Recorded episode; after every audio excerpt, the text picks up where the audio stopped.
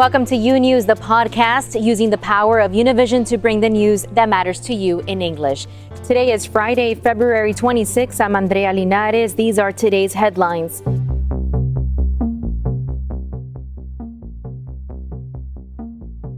The United States launching airstrikes against Iranian backed militia facilities in Syria after several U.S. contractors were injured last week in neighboring Iraq.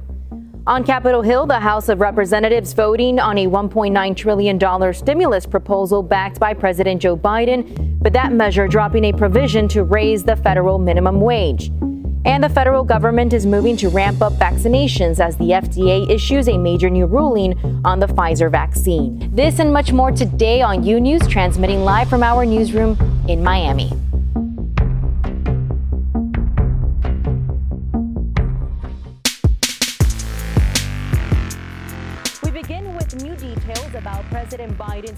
Military operation in his administration. The White House has ordered airstrikes in eastern Syria. This happened yesterday. Now, defense officials are saying that it was all retaliation for a rocket attack that happened earlier in the month that actually wounded several Americans. The U.S. military launched two warplanes into eastern Syria near the Iraqi border on the orders of President Biden, who sources say chose the least lethal option, targeting a cluster of buildings used by Iranian backed militias at a border control point. The same Iranian linked militias believed to be responsible for the attack on a coalition base in Iraq earlier this month. Defense Secretary Lloyd Austin later said hitting the site in Syria was a good call. We're confident in, uh, in the target that we went after. We know what we hit. President Biden says the airstrikes were in response to a rocket attack on U.S. forces earlier this month outside Erbil in northern Iraq, where U.S. soldiers and contractors were housed. That attack left five Americans injured. The same Iranian backed militias have launched rocket attacks against the U.S. Embassy in Baghdad and the so called green zone surrounding it. We know what we hit, and we're confident that that target was being used the same uh, Shia militia that, uh, that conducted the, the strikes. On Monday, Pentagon spokesman John Kirby highlighting the aftermath of that rocket attack. These are dangerous attacks. Um, and as we saw in the one in Erbil, um, uh, an individual lost his life, and now a family's grieving. A U.S. official says the military struck a site believed to be part of a weapons smuggling operation by Iranian backed Shia militias. It was meant to send a message after repeated rocket fire on American forces in the region in the past two weeks. Officials say Biden's airstrike could have resulted in a handful of casualties. The Pentagon spokesman saying that the strike was proportional and that President Biden will act to protect American and coalition personnel. Now, the Pentagon is saying that the Biden administration has acted in a deliberate manner that aims to de escalate the overall situation. The president also saying he is open to rejoining the Iran nuclear deal. And another foreign policy news President Biden spoke with Saudi King Salman bin Abdulaziz Al Saud on Thursday ahead of the release of a long awaited U.S. intelligence report on the 2018 murder of Jamal Khashoggi. He's the Washington Post journalist who was killed and dismembered at the Saudi consulate in Istanbul. The congressionally mandated release of this report is expected to take place soon now that Biden and the king have spoken. The CIA has maintained, based on available intelligence, that Saudi Arabia's Prince Mohammed bin Salman personally ordered Khashoggi's killing. He has denied those accusations. Meanwhile, on Capitol Hill, the acting U.S. Capitol Police Chief says militia groups involved in the January 6 insurrection want to, quote, blow up the Capitol when President Biden addresses Congress. Presidents usually don't give an official State of the Union address in the opening months of their first term. However, the Biden administration is considering delivering an address to a joint session of Congress later on this year. The acting U.S. Capitol Police Chief issued her warning on Thursday at a congressional hearing. And the Department of Homeland Security is now requiring states to spend more money to combat domestic terrorism. There are several DHS grant programs that help state and local governments prevent and recover from acts of terrorism. But recipients of some of these grants will have to spend at least 7.5% of the award on combating violent extremism.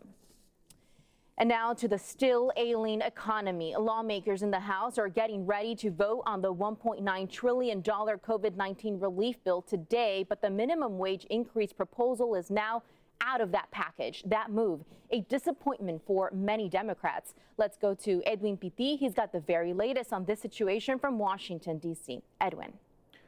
Hi, Andrea. I can tell you that the House is scheduled to pass President Biden's $1.9 trillion COVID 19 stimulus package later this afternoon, but a Senate ruling announced late Thursday complicates the passage of the minimum wage hike championed by Democrats. Today's vote in the House will bring most Americans one step closer to receiving $1,400 in relief payments and move the action to the Senate, where disagreements among Democrats over the minimum wage had been the biggest obstacle to turning the pandemic relief plan into law. But how did we get to this point? Senate parliamentarian Elizabeth MacDonough found that the wage provision did not qualify for action under the budget reconciliation, forcing Democrats to leave the wage increase out of the bill. The reality is that Democrats do not have a unified approach for dealing with the minimum wage. Some members of Congress are proposing that companies with $1 billion in revenue should pay their employees $15 an hour. But despite the tensions, President Biden is calling on Congress to quickly pass the relief bill.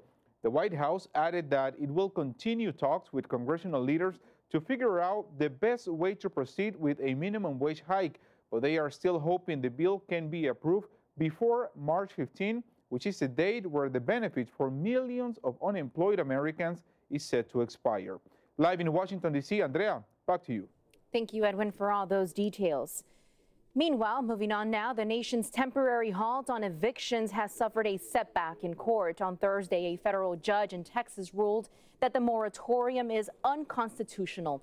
The Trump administration put the brakes on evictions in September, citing the pandemic, but a group of Texas landlords and property owners then went to court, saying the government didn't have the power to stop evictions. In his ruling, the judge wrote that Congress lacked the authority to grant to federal agencies the power to halt evictions.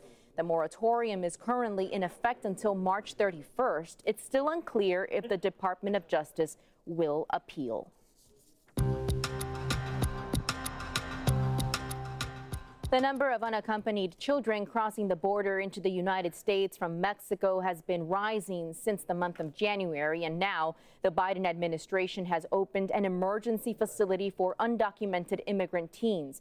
That facility is in the town of Carrizo Springs, Texas. It will house up to 700 children and can make room for even more.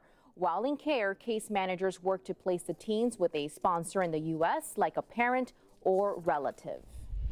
And a third U.S. border crossing will start processing asylum seekers who have been forced to wait in Mexico. The ports of entry in Brownsville, Texas and San Ysidro, California have already started doing that. And today, immigration officials in El Paso, Texas are set to follow suit. The move comes after President Biden began rolling back his predecessor's Remain in Mexico policy. Those regulations forced tens of thousands of asylum seekers to wait for their immigration hearings in Mexico, but many of them had to wait for months, if not years, often in very tough conditions. In the meantime, many migrants face the threat of extortion, kidnapping, or sexual assault.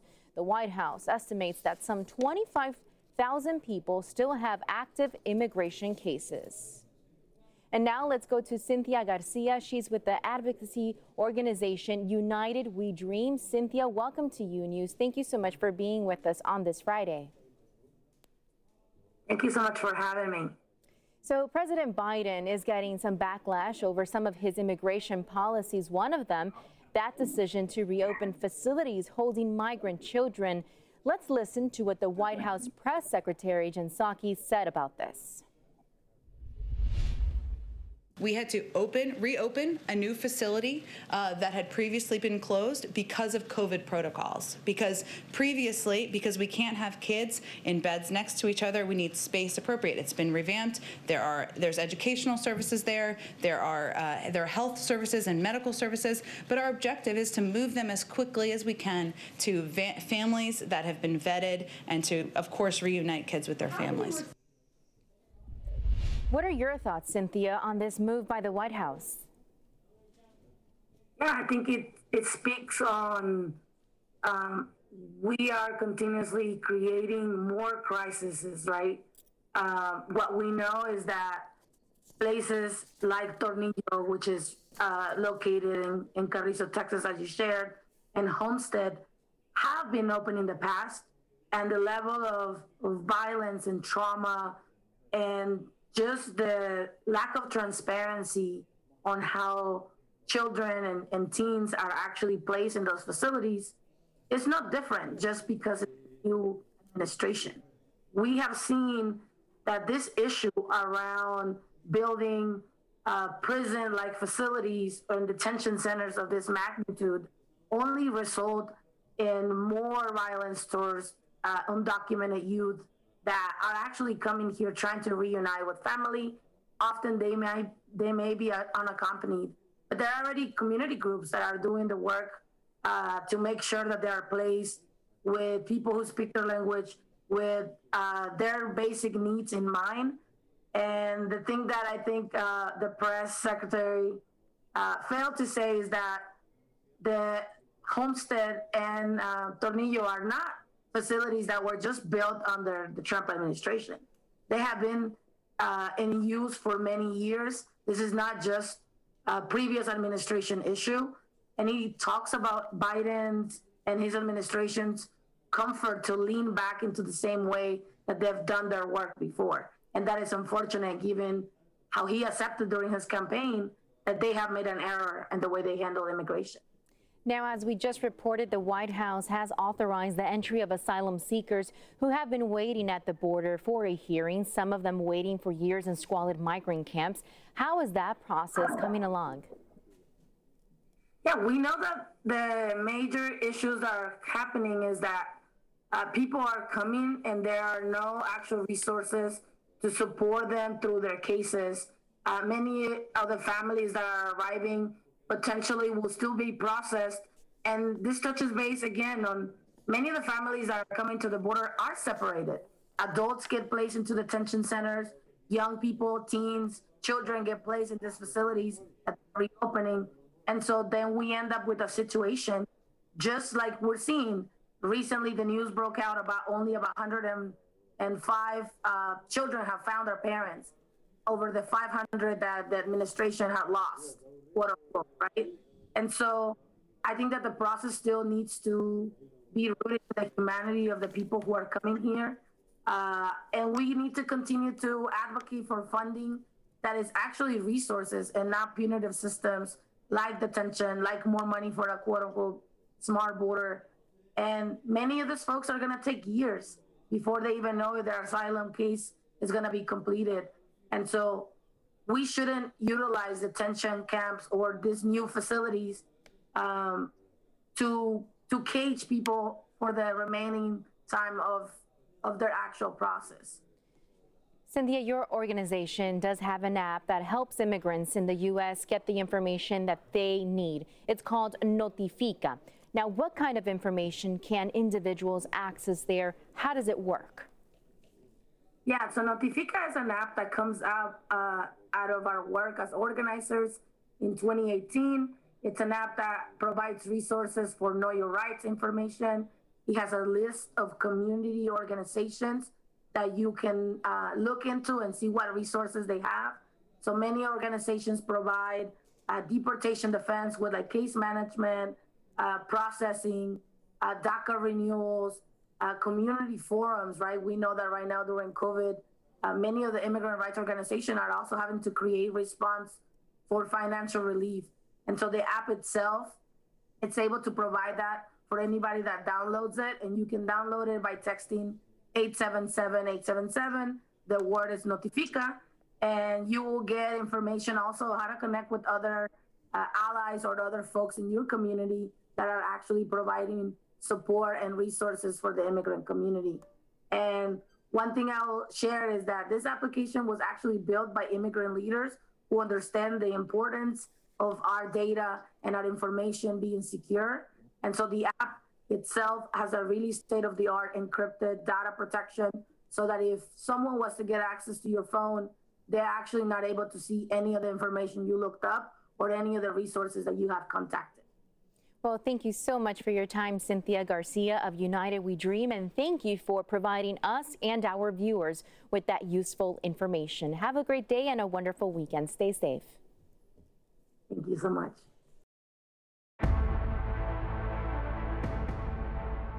Welcome back. A new vaccine might soon join the nation's supply. The FDA meeting today to consider granting Johnson & Johnson emergency use authorization. This as the Biden administration celebrates a vaccination milestone. Lorraine Cáceres has the latest. The number of new coronavirus cases and deaths in the United States is declining faster than expected. A new report by the Institute of Health Metrics and Evaluation at the University of Washington saying the numbers have dropped 70% over the past five weeks. The report attributing the decline to early signs of vaccine effectiveness and increased mask wearing. There's a natural turnaround. You have people probably doing better now, realizing the numbers of cases we had was a terrible month of January and the end of December. And I think there may be some contribution to the vaccine. I don't think it is the contributing factor. It might be a part of it, but it's a complex, multifaceted reason why it's coming down. The report coming as more and more people warm up to the idea of getting vaccinated. A new poll from the Kaiser Family Foundation showing most Americans, 55%, either want to get vaccinated against COVID 19 or they already have. That's up from just half in January. We're going to start seeing people saying, hey, the more people get vaccinated, I can have dinner with my family member that comes in. Meanwhile, the Biden administration hitting a milestone. The president commemorating on Thursday the 50 millionth vaccine shot since he took office. Biden is now halfway to his goal of 100 million shots in his first 100 days. I want to make something really very clear. This is not a time to relax. We must keep washing our hands stay socially distanced, and for God's sake, for God's sake, wear a mask. Some of our progress in this fight is because so many Americans are stepping up and doing those things. And the worst thing we could do now is let our guard down. And although demand still outpaces supply, FDA doing away with a huge hurdle in vaccine distribution, agreeing to allow the Pfizer vaccine to be transported and stored at normal freezer temperatures. The decision can relieve some of the constraints that have made the vaccine especially difficult to transport and store. After major vaccination delays in Texas due to extreme weather, the federal government now operating new mass vaccination sites. The governor also announcing a new statewide program bringing doses of COVID 19 vaccine to those over 65 who can't get themselves to vaccination sites or medical facilities. I am, as governor, incredibly proud of the Corpus Christi Fire Department, Meals on Wheels, and the city of Corpus Christi for what they've done to step up to identify and then vaccinate homebound seniors. And although deaths and hospitalizations continue to decline, it seems the number of cases has plateaued. The seven day average of 72,000 in comparison to the seven day average before that remained the same. Experts are worried that that new surge they've been concerned about that could happen in a few weeks has started or could potentially start. It's too early to say if this plateau will continue and if it means um, cases are going to start upticking. But the next few days are crucial in order to calculate those trend lines. Back to you, Andrea. Thank you, Lorraine, for that complete report. More of U News after this short break. Imagine a daily newscast that speaks to you about your world in plain English. Each weekday, we partner with Hispanic America's most trusted news source to bring you the stories from home and abroad that matter to you. They don't know when they're going to be able to go back to work. Victims also from Mexico and this mass shooting. Officials in and out of the residence. We're going to continue fighting. U News covers the news of your world and makes it easy to understand. Your news, your world, U News on Fusion. Welcome back to U News. According to the Humane Society, one out of every three pets goes missing at some point in their life, and tragically, 80% of those animals never make it back home to their loved ones. But this story is quite different. A dog owner in South Florida, who also happens to be my half sister, suffered the loss of her dog last spring, but now her beloved Rosie is back by her side. Marity Marungi explains how. Rosie, an eight year old Yorkie, was last seen outside her home in Pembroke Pines, Florida on May 29, 2020. When I noticed she wasn't there, I immediately went outside and I called for her. I knocked on my neighbors' doors. It, it was it was so devastating. Monts Bermudez and Rosie were inseparable, so the search to find her beloved pet began. Billboards and flyers were made and distributed throughout the neighborhood. And then weeks would go by, and sometimes I would lose faith. People were, were encouraging me and telling me, you know, hang in there. Her one hope was the fact that Rosie had a microchip. I had that little bit of hope that it was going to work. It, it, the chip was going to work. I just didn't know when. I didn't know how because this is the first time I ever experienced this but I had a slim chance that it was going to happen. Sure enough, nine months passed, and all of a sudden, Monts received a phone call from the city of Tallahassee Animal Services. And I'm like, uh oh. I like, I just, I didn't expect it. It was so, it was so weird. And they're like, are you missing someone? Do you have somebody by the name of Rosie? And that's it. I just, I, I had no words. She literally had to put me on hold because I was just yelling and crying. How exactly Rosie ended up more than 450 miles away is still unknown. But a Good Samaritan picked her up from the street and turned her in to animal services. The next day, Monts jumped on a plane and headed to Tallahassee. I got there, rented the car, and I drove. I and it was anxiety, such anxiety. She showed me the paperwork with her picture uh, on it. She looked all matted, and it was she looked really bad. And I'm like, that's her, that's her. And then the moment she had been waiting for was finally back in her arms. Rosie? Yeah. Rosie?